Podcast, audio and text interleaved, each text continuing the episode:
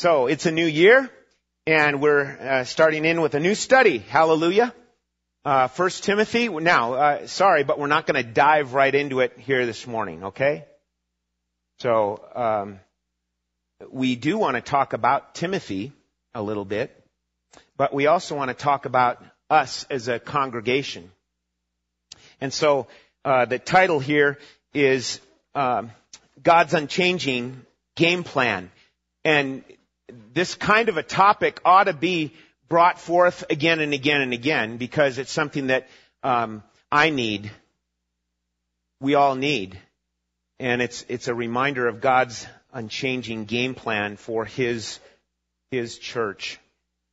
Um, and so we want to get started with Timothy, and um, uh, I'd like you to take your Bible and turn to Acts chapter 16. We're going to just jump right in. Acts chapter 16.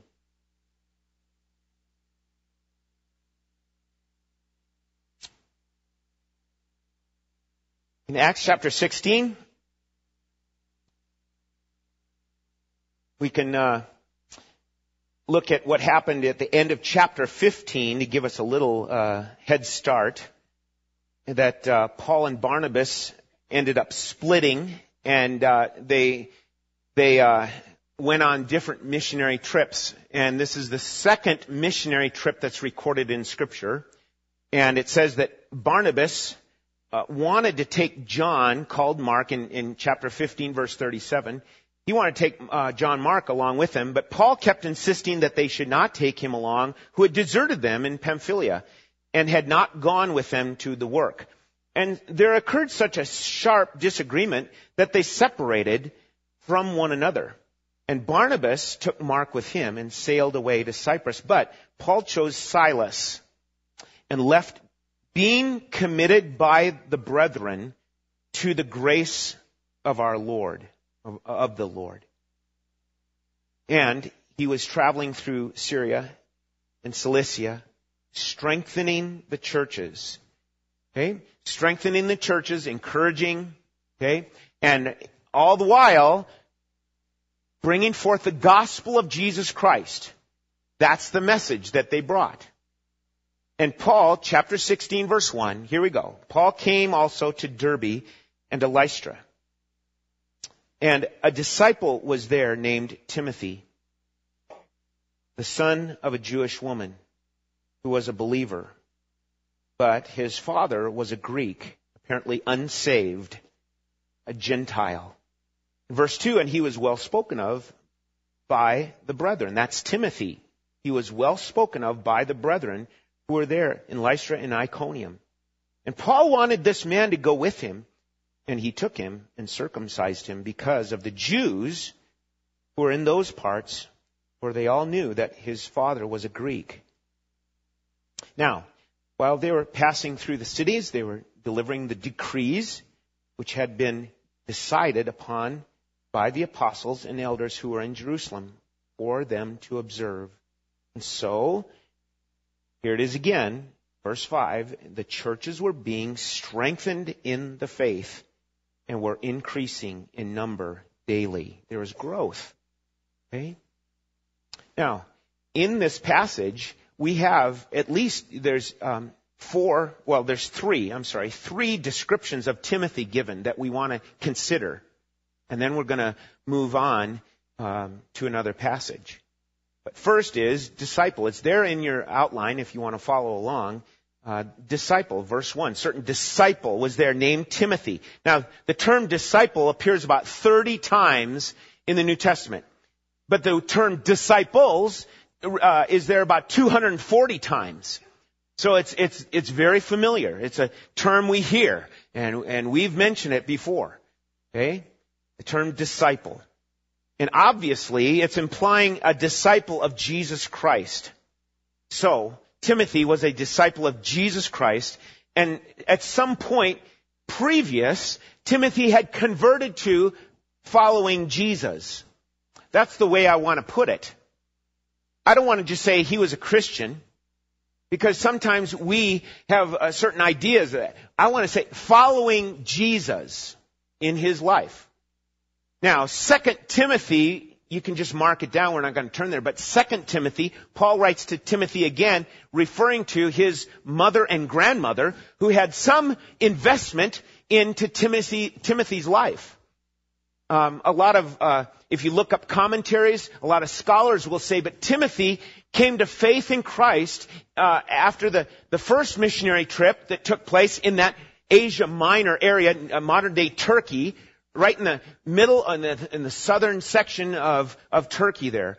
Lystra, Iconium, uh, Derbe, right in those areas. And so we, we figure that Timothy came to faith, whether that was because of his uh, mom and grandmother or because of Paul's uh, coming to that area and sharing the gospel. It was not, get this, it was not because his mom and his grandmother were Christians that now he's a Christian. That's not it.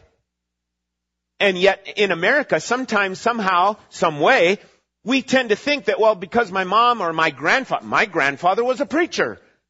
So I'm a Christian. That must mean I'm Christian. That does not mean it. Most of you understand that, but some, if you understand that because of heritage, that you're now a Christian, you're wrong. That's a false thing to stand on. It's a false foundation, not a firm foundation.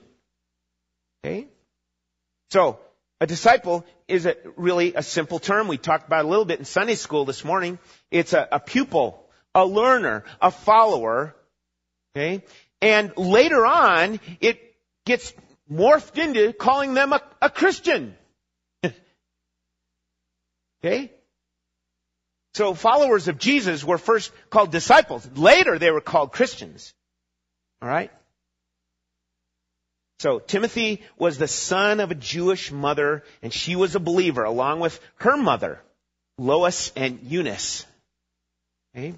And the father was a, an unbeliever as far as we know. Now, folks that are um, of a, maybe you're a, a single parent or maybe you're of a, a mixed marriage and your spouse is not a believer. Here's hope. Here, this is something that you need to take encouragement in. This is Timothy. Okay? He came to faith in Jesus, following Jesus in his life. Whether that was from the big campaign Paul brought about, the missionary trip, or whether it was from talking to mom and grandma. All of these are of value. So young people, you know, young, young people, children, young, you know, teenagers and such, you know, this, this is good. Here's truth. And you can rely on God's, the teaching of God's Word, the gospel of Jesus Christ. That's what we want to hunger for, not just for saying, okay, I'm done, I, I did it, I got it down. No, but to carry it on in every day of your life because that's the idea. It's not a matter that, oh, I, I was saved and so I don't need to worry about that stuff. No, you, you keep reminding yourself and refreshing your mind about what the gospel is. Okay? A disciple. Number two. Let's move on. Verse two gives us the second description of Timothy. And I, I just want to uh, narrow it down to being a witness. Look at verse 2. He says, And he was well spoken of by the brethren. Well spoken of by the brethren. It sounds like it's like we're suggesting that he's got a great reputation. He was well spoken of by the brethren. What is that saying? The, the church, the, the brothers spoke well of him. But the term is the term for witness or to testify, um, to affirm or to approve. Another very familiar term used many times in the New Testament. Always intended to give us, uh, the idea is that someone's giving strong evidence of a clear testimony. Now that shifts to our, our thinking about uh, the court scene, the courtroom, going to the, see the judge and you have to give a witness. You have to give a, your testimony about what happened. And Timothy is one who had a, a clear testimony. He was well spoken of by the brethren. The, the truthfulness of a cause or another person is what you're testifying of. Saying, this guy, he's innocent. I saw it. Okay? And that's a, here's a, a testimony, a strong testimony. Well, for Timothy and for you and I, it's giving strong testimony to Jesus. And how often is it so much more easier for me to give a testimony about our church? Hey, come to church. Yeah, and that's good. It's good to invite people to church. But all too often I kind of stop right there in my testifying. I need to go beyond inviting them to church at some point and tell them about Jesus. He's the one I'm supposed to testify of. He's the one that supposedly changed my life. Has he changed yours? Or is it about the church? What is it? So Timothy gives the, here's this uh, label, this description. He was a, a faithful witness. Okay? Not only Timothy, Timothy's in great company when you check it out in scripture. Um, here's, here's a, a few references. Uh, I'm not going to give you the, the actual reference, but um, mentioning some different people. John the Baptist gave a, a great testimony. You read about John the Baptist? He gave a great testimony. John the Beloved, the Apostle John, he gave a great testimony. Okay? And those who were healed, they gave a great testimony. Jesus healed them. They gave a great testimony back to their community. Okay? Um, those who saw Lazarus come forth in John chapter 12 verse 17, they went and they gave a great testimony. They saw Lazarus come out of the, the grave. but it doesn't stop there. You know, the Bible talks of Jesus himself giving a, a great testimony. He gave the perfect testimony. And the Holy Spirit in John chapter 15 verse 26, the Holy Spirit gives a testimony of the, the fact of God and the truth of, about Jesus.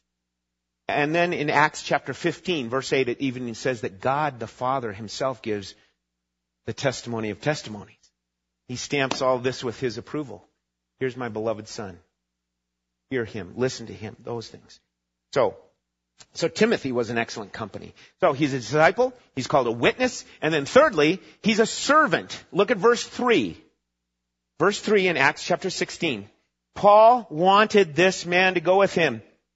And he took him and circumcised him because of the Jews who were in those parts, for they all knew that his father was a Greek. Now, while they were passing through the cities, they delivered the decrees. So Timothy became a part of that group of men serving the Lord. Okay?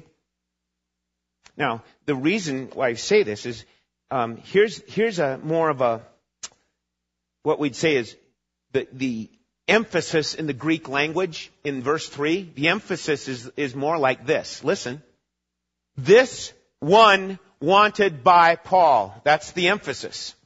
This one, Timothy, this one wanted by Paul.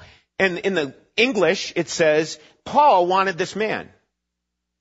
But the, the emphasis then is on this one, Timothy. And why did he want him? He sees a man that loves Jesus, a man that's ready to serve. Okay?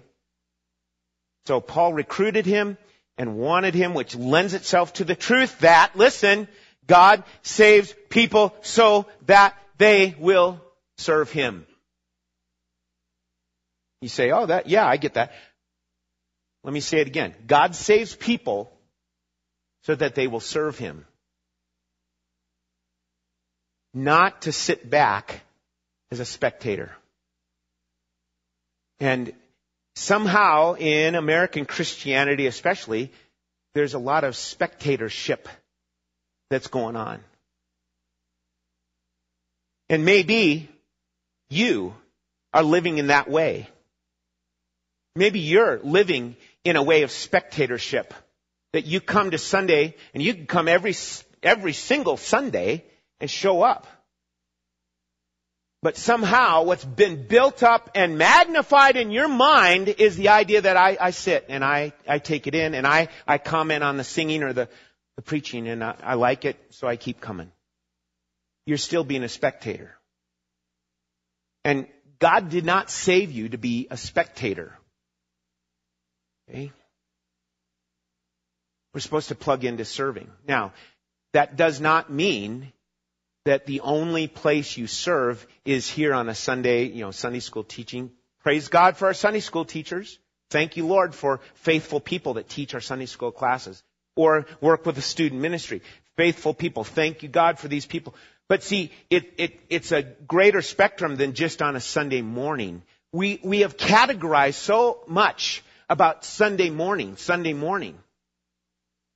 Now, it, I, don't get me wrong. I don't, I want you to keep coming to Sunday morning, you know, not for my sake, but for the, the sake of being a part of the body. Okay? A Christian says, I'm a Christian. And so then the next step is to say, and I, I've got other brothers and sisters with me. Okay? That's the idea. So being a servant is saying, hey, I can be recruited, you know, for serving in, in whatever way. Okay? Um, blessed to have young Leighton come and lead us in prayer. Okay? We, that's what we want to do. We want to pull alongside other young men and help them learn and step into serving more and more. I mean, Leighton's already been involved in serving, you know, here on a Sunday morning. It, and it's not about Leighton. It, it's just plugging in, being involved. Don't sit, just all, sit back all the time. Get involved in serving. And the neat thing is, is there, there's lights shining all over Fallon because you're serving faithfully at your place of work. Praise God. Keep it up. Keep going. Keep yielding to the work of the Spirit of God in your life and shine for Him at work. Okay? Being a servant, ready at any time to serve Him. Okay, the fourth label, now we go to 1 Timothy chapter 1. Turn over there, please. 1 Timothy chapter 1.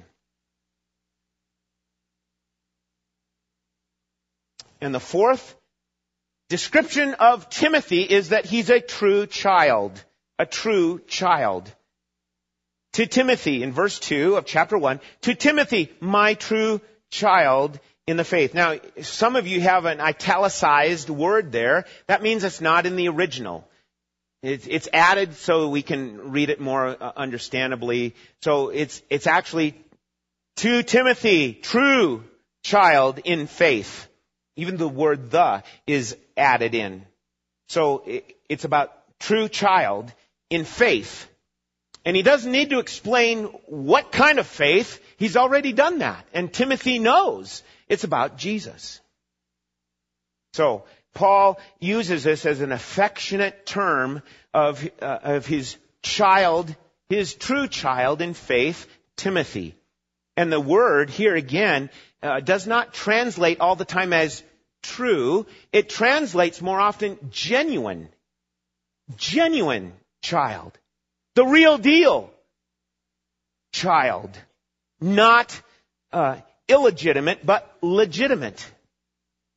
Okay? What is that? What surfaces once we start thinking about that? True child. And here's, here's what I want each of you to do. You know, uh, like a young child can turn around and say, I'm a true child of mom and dad. Um, that's my mom and dad. I'm a true child right there.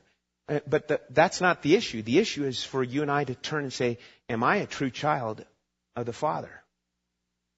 And why do I bring that up? I mean, we're here on a Sunday, Sunday after Sunday. Why do I do that? Why do I shake the cart like that? Well, the Bible says, examine yourselves Test yourself to see what? If you're in the faith. That's, that's something that scripture calls us to do. And so it's important that we understand there, there is a, uh, there are people posing as Christians. It's not sub, you know, uh, subversive. It's not like, you know, to, to really mess things up. It's just that people want that. Not everyone, but some people want that. They want that identification. They think because they grew up in America, they have godly parents, they, whatever, that they're a Christian. So, you and I need to examine our own hearts to test, are we in the faith? 2 Corinthians 13:5 says that. And so, how do I know for sure, and just very quickly, It's about, do you have a love for God? Do you have a hunger for His Word? Do you, do you exercise repentance from sin? Not just 20 years ago that I did that, but ongoing. Do you, you repent from sin? Do you, you know, you're going to sin today. And so you need to learn to practice repentance from that. On, you know, say, I, I want to turn from that and, and thank God for His forgiveness of my sin, but get going in the direction of godliness and maturity. Okay? So, um, other ones. Uh, do I, do I sense a growth and stability in spiritual things more and more? Do I, um, sense that I, I gotta separate myself from worldliness more and more? Because the worldliness factor is, is constantly grabbing at us. Not to mention Satan and the demons wanting to deceive you and me and make it, make us think because, hey, we're good people. And we, we, uh, we've got it together. Well, the only reason why we can say we're good is what? Because of Jesus and His righteousness. It's not about, you know, our, our resume. It's about Christ and His righteousness that we stand in, in that. Okay? And that's something that keeps going on throughout all life. I, I want to continue standing in the righteousness of Christ. I've got that positionally. I want that practically. Okay? So, being a true child. Um, do I have a desire for more humility in my life? For more holiness in my life? Okay? Those things are very important. What about obedience? Do you want to be obedient in your life? These are all signs that you're a believer. That you love the Lord. Okay? And there's others we could talk about, but, you know, these are um, ones that surface right away a hunger for God, a love for God, uh, your affections set on Him. So that's um, the idea of a, a true child. Um, it can't be physically, but spiritually and heart-wise, he looks more and more like Jesus in his life. And that takes some time. It's not that you reach perfection, but, but at least we, we look at people and we say, boy, they, they showed Jesus right there to that in that situation. They didn't judge. They, they didn't, uh, you know, uh, separate themselves and, and walk. They, they ministered in that regard. They demonstrated Christ likeness in that. And obviously Galatians chapter 5 is, is, uh, showing the contrast there. Here's the works of the flesh versus the fruit of the Spirit. Is the fruit of the Spirit there in your life? A true child of God. Okay? So, um, here's Timothy, a disciple, a witness, a servant, and a true child of God through the gospel of Jesus. Now, Matthew 28. We're talking about, we'll be going into this study about 1 Timothy, but I want you to look again with me at Matthew 28.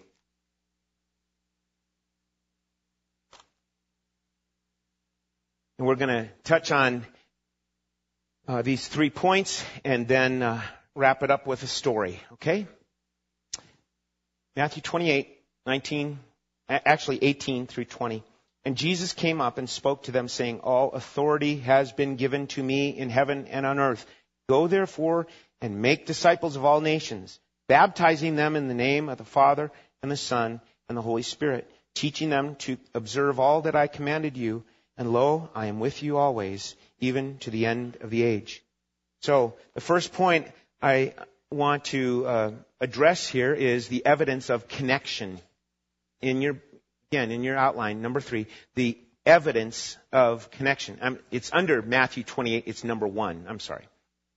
The evidence of connection, and um, it's where people take Jesus and take what he said and they go do it, and they're sharing their faith. They're sharing the gospel. Okay. So it's important that we understand, here's what Jesus did in three years of foundational work. Three years. And that is, that's incredible.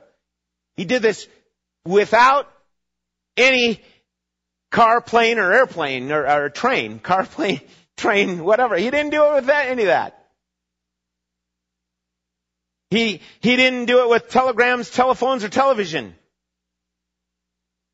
He didn't do it with the top 10 book, a top 10 song, or the top 10 Twitter account. He didn't do it with any of that. He invested his life into people. And we said it, we mentioned it in Sunday school, they were not top theologians. They were common disciples with all sorts of baggage in their life. He, he invested in those men. And here's the master plan. This is the master plan. What did they do? They went out and shared their faith. And others, you know, the next blank to fill in on your outline, two, uh, first one is three years of foundational work. The next one is 2,000 years of faithful work by God through people who took the gospel and shared it with others. And guess what? Here it comes down to you. It came to you. Somehow, someway, it came to you. Okay? So, 2,000 years of faithful work, more or less steady, continuous growth. It wasn't perfect, but the gospel was being passed along, proclaimed to the lost. Believers responding to and obeying Christ's call to proclaim the gospel to others and to witness God's mighty power to save. God does the saving, but will you and I be a part of this process? Because if we don't, if this is the, if we don't hook in and connect with this plan, we then will slowly die. And I'm talking about us, we, Parkside Bible Fellowship. We will slowly die. Unless we pick up and connect with this passage and this commission and this command. Go and make disciples. We've been trying to uh, discuss it and kick it around in Sunday school to recognize, yes, there's a lot of things we kind of put forth and, and, and use as excuses. Saying, well, I'm not good enough, I, I can't do this, or I'm afraid, this, this, whatever. Uh, we'd encourage you to come to Sunday school and be a part of the discussion. Not, not for talking sake, but for action's sake. To take it and go today, tomorrow, through the week, to talk about who made such a difference in your life.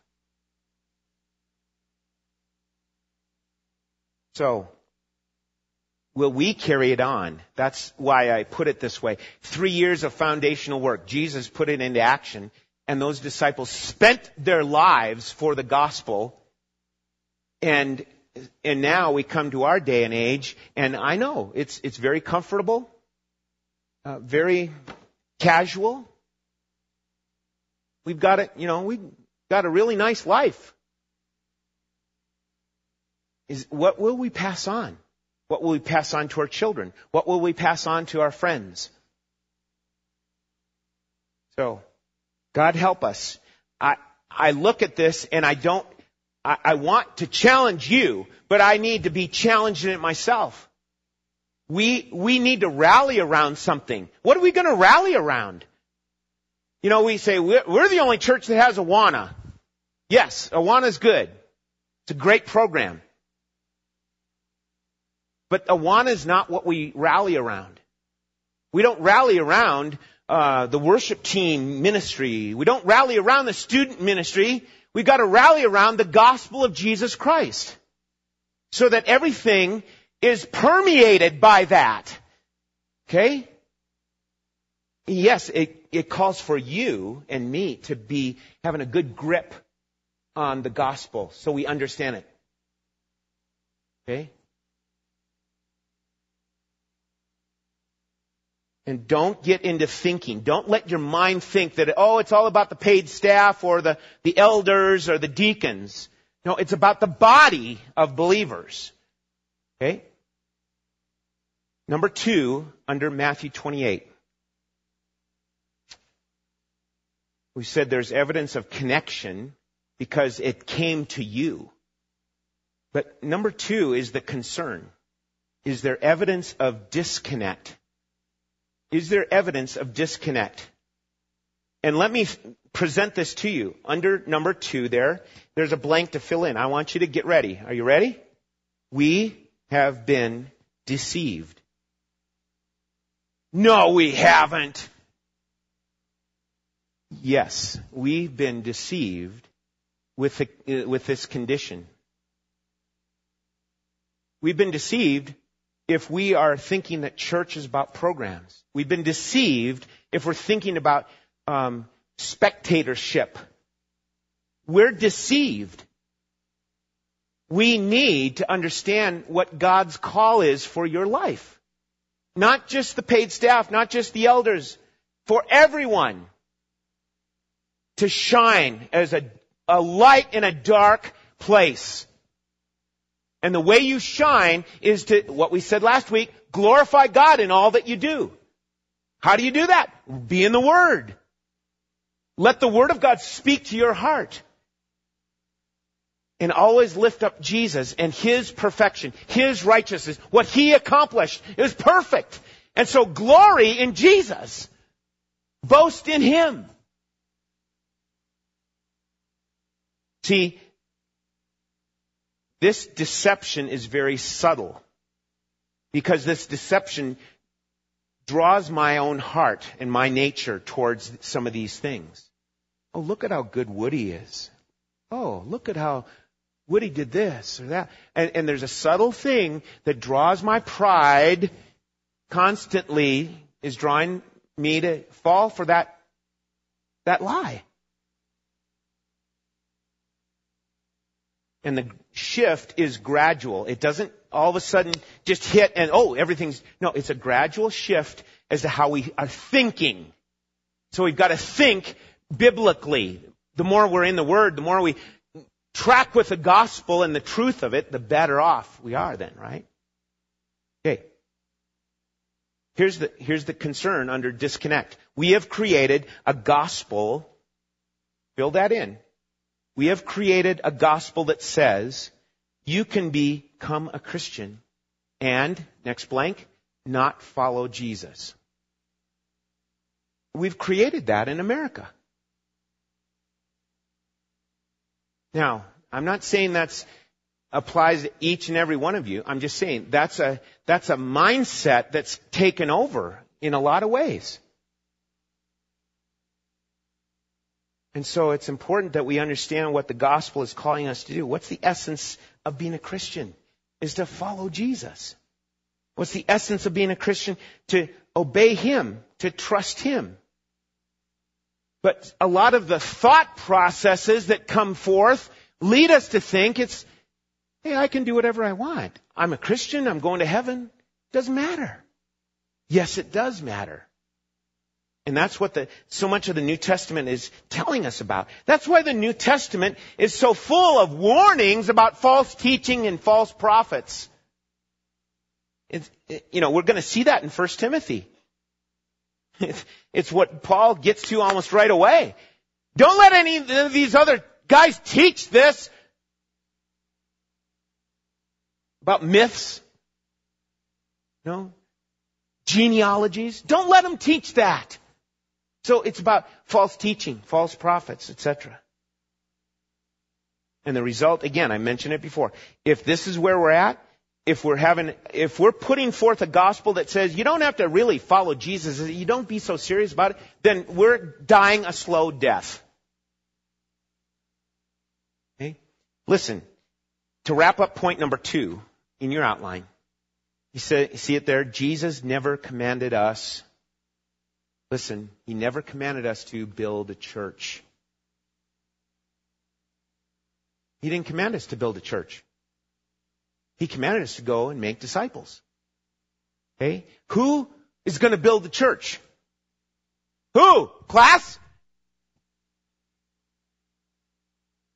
Jesus said, I will build my church and the gates of hell shall not prevail against it. Jesus said he'd build a church. Okay? So, we need to be thinking more and more about am I sharing my faith in Jesus, in the, in the gospel of Jesus, the truth gospel? Am I sharing that gospel? Or am I emphasizing our church more in our church events more. And again, those, those can be important. I'm not wanting to throw that all totally out. I'm just saying we've, we want to get to sharing the gospel, the gem. Here's the diamond. Here's the peak of it, the, the pinnacle of it. Okay? It's Jesus and His, His gospel, His coming to die in our place. We need to know the gospel, speak the gospel, and model the gospel. A lot of people think, well, I'm just showing by my, the way I live. You're going, you're forgetting the, the other part of the, what the Bible t- says, and that's speak with your words. Our life needs to show it, yes, but you need to speak with your words that Jesus saves. Now stop and think about your own coming to faith in Christ. What was so beneficial about, you know, your, your coming to faith in Christ and your, your spiritual growth? Take that very concept, that, that what you know, and take that and start building on that. How did you come to faith in Jesus? Now start building on that. You're the one, you, you say you're a Christian, you say you're different, you say you're changed, then, then build, ask God to give you wisdom in that and build on that thought. But magnify Jesus. And by the way, while I'm talking about it, you know, many of you, you've been a Christian for a long time, but have you been baptized? Have you been baptized? And, and there's some of you that just sneak right under the radar there, and you still haven't been baptized. This is a public affirmation, a public declaration. And it's, and by the way, it's not just for the little kids. We need to get on Johnny and Susie here to get baptized, you know. No, it's for you, adult.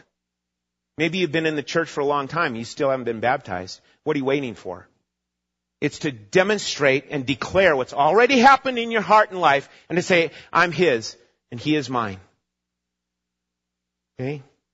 So we want to pray and ask God you know, for His work in our lives so that we can say, you know what? We've been at making disciples and, and uh, pointing people to Jesus Christ.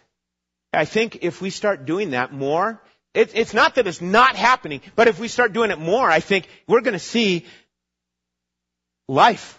We're going to see other people excited because they're saying, hey, you know what happened? I got to share my faith at work and blah, blah, blah, blah, you know, and, and we see an excitement level come. Why? Because we're doing what God wills.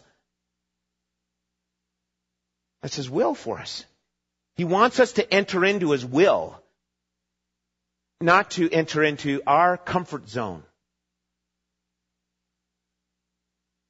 Number three, evidence of a reconnect evidence of a reconnect. We can, um, if we sense that we've disconnected from the, the unchanging program of God of making disciples, we can reconnect. Simply start one by one. Write it down, one by one. If you want to write it down with a W, great. One by one. But start with one. And pray that God would show you that one and maybe it'd be today, this afternoon, maybe it'd be Monday. Maybe it'd be Wednesday. Ask God to use us for His glory.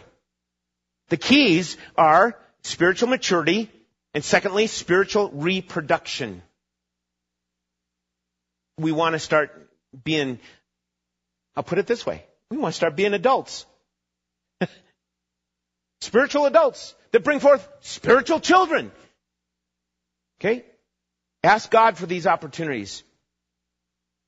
So, when believers share and proclaim their faith in Christ to neighbors and friends, we come to believe that it's not just, like I said before, here's the, the paid professionals.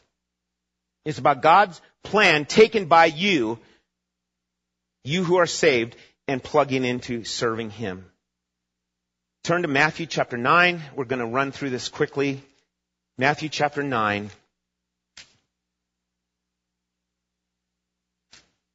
And I encourage you to consider this passage in asking or answering the question, how? How do I go about this? Well, look at what Jesus does. Matthew chapter 9, verse 35. Jesus was going through all the cities and villages. He's out there. Right? He's out there. He's active teaching in their synagogues and proclaiming the gospel of the kingdom and healing every kind of disease and every kind of sickness. Well, I'm not going to be able to do that. I don't think you're going to be able to heal all those diseases either. So we concentrate on what he's active in doing. He's out there with people. We can pray for people to be healed. We can pray for them to see and listen and accept the gospel. But look at verse 30, um, I'm sorry, verse 35 is, is showing he's present and involved. He's out in the field. He's out with people. Many of you are out with people. You're, you're active with people. People that don't even come to church, that don't want to even enter in here, uh, or any other church on a Sunday morning, but you're out with people. You can have an effect and an influence in their lives. Uh, verse 36, he's found relating to and rescuing people. Look at verse 36. Seeing the people, he felt compassion for them because they were distressed and dispirited. You ever meet people like that? Maybe you're one of them. Distressed and dispirited. And, and so thus, you know the Lord, you say, so trust in Him. Go to Him. Fly to Him. right? So the experiences that you've gone through allows you to connect with people in their distress, in, in their hurts, the big ones and the small ones. Certainly by trusting in God's help, you can speak the truth, plant seeds of truth, affirm your prayer support for them, invite them to trust in Christ, Let them then know all the while of the value of knowing Jesus. Is there value in knowing Jesus? How do people know that from your life? See, that's the challenge that we all face. And then Matthew 9, 37 through 38, look at it. And he said to his disciples, the harvest is plentiful. Just say that ten times in your mind. The harvest is plentiful. The harvest is plentiful. What does that mean? That people are ready. They're, they're out there ready for it. Now you and I might, might think, oh, they won't, I, I know them. They won't accept the Lord. They won't trust in Jesus. You know what we're doing? We're, we're sitting on the judgment seat now when we think that. We gotta trust God to do His work that He promised He would do. And we need to be planting those seeds in people and asking God to use that. The harvest is plentiful. The harvest is plentiful, but the workers are few. Now, a lot of us figure that that, that, that just means the missionaries. Send out the more, more missionaries. I, I don't think so. It's not just about missionaries. It's about you and me following Jesus. Are, what, were we, what were we saved for? Okay? To serve Him. So, Matthew 9, 37, 38 speak of relying on the Lord of the harvest. The workers are few. So pray. Pray. It says, beseech the Lord of the harvest to send out workers into His harvest. Send out workers to use you, to use me. Will we say, here am I, send me? Will I be that way? Will you be that way? We've got opportunity. As long as we wake up on a new day, we've got another opportunity. Whether you're in school or whether you're retired and, and whatever you do, we have opportunities in front of us to be an instrument in God's hand to share the gospel so, it's for all of us, not just pastors and missionaries and evangelists, all of us. So, I have a story I want to share with you. And I want you to consider this. Some of you on Friday morning men's study, you've read this and you've, you've picked up on it.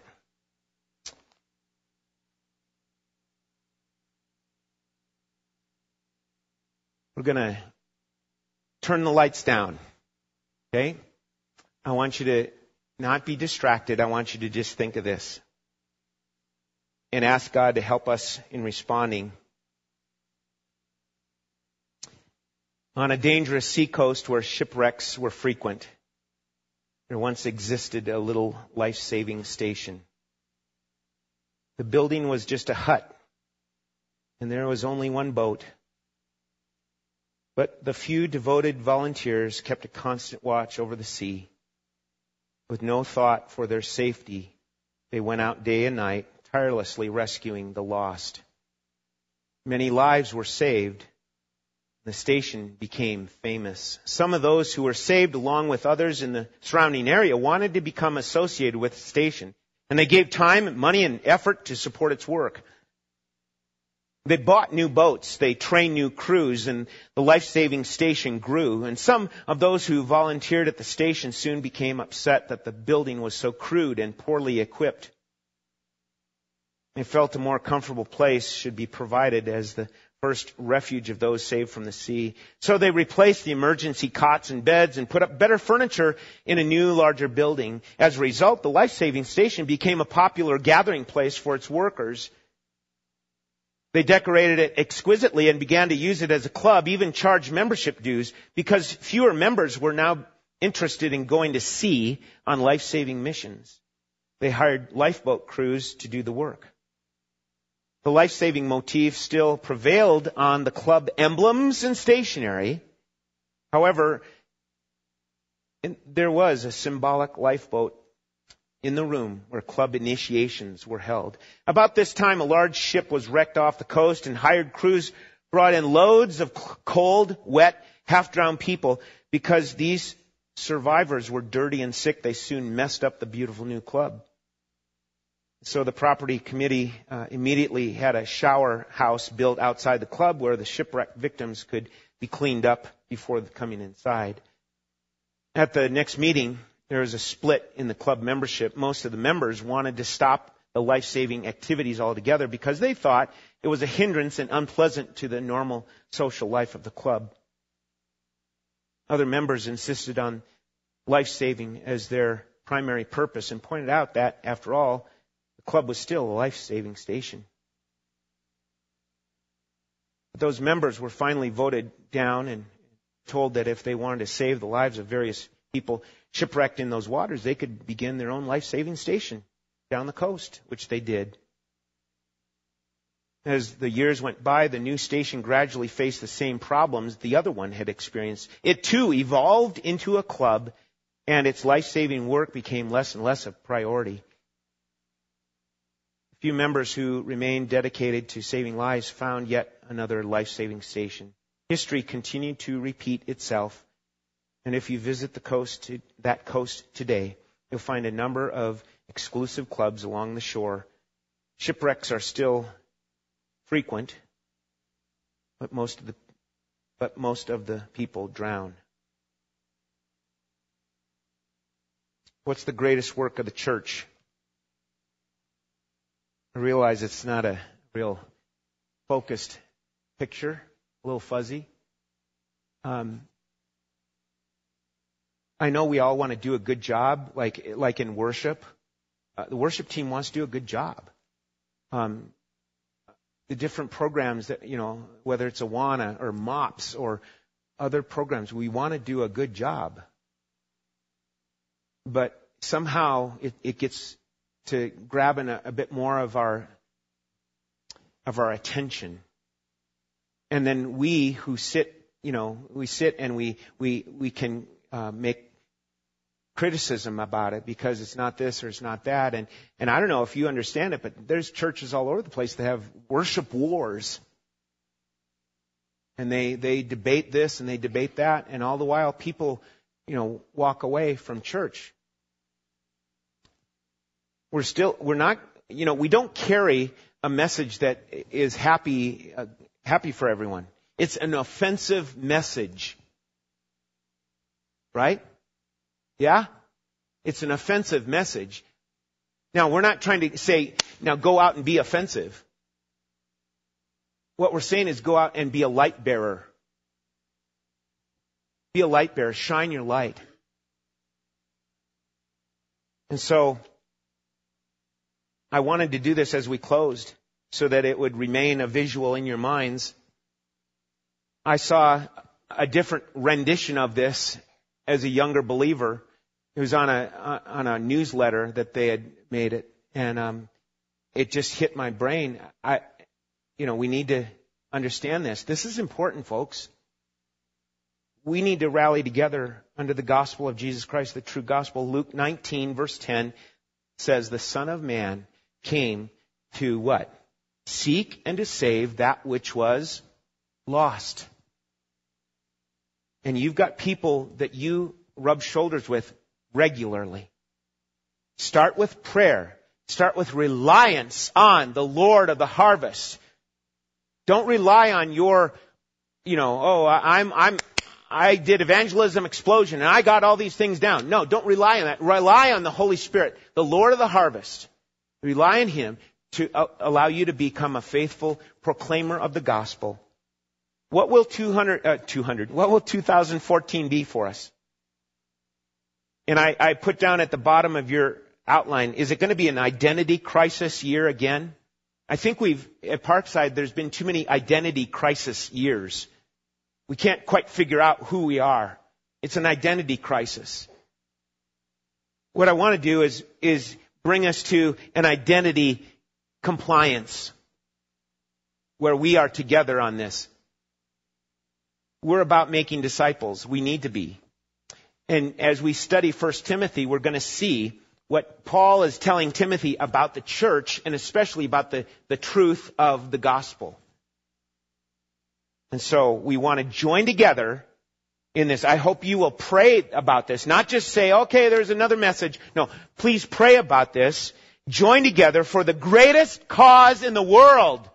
There's nothing greater. There is nothing greater than this cause. Amen? There's nothing greater. I know my, you know, if I'm in high school, I'm thinking about my career, my college life, where I'm going, what do I got to do? Yes, those are important, but not compared to the greatest cause ever. Yeah, I know my job transfers coming up or whatever. I, yeah, important stuff, but not as great as the cause of the gospel of Jesus Christ. Let's let it soak in. Asking God to use us for His glory. And you can bring glory to His name. You can bring glory to God. And it just starts one by one. Got it? We're not, not, we're not calling, hey, we gotta win the whole town of Fallon, the whole Churchill County by next month. We're not gonna do that. You know, that's not, that's not the point. The point is start one. Start with one. And you look at the multiplication that happens when each one of us prays, God use us. Okay? That's the, the master plan. That's what Jesus did. Twelve men, and they started multiplying. Because of Jesus, the risen one. Let's pray. Lord, we ask that you would um, continue to help us this day and this week. We are a, a people full of knowledge and ideas. Lord, help us to be a people that are active, that we're exercising what we know is true. We're, we're applying what we know is true. Help us with that, Lord. It's so easy to fall back into the comfort zones. Lord, please help us. Motivate us, prompt us, convict us. And may you receive great glory here in little old Fallon. Lord, we need your help. So we ask that you would guide us. Use us for your glory in Jesus' name. Amen.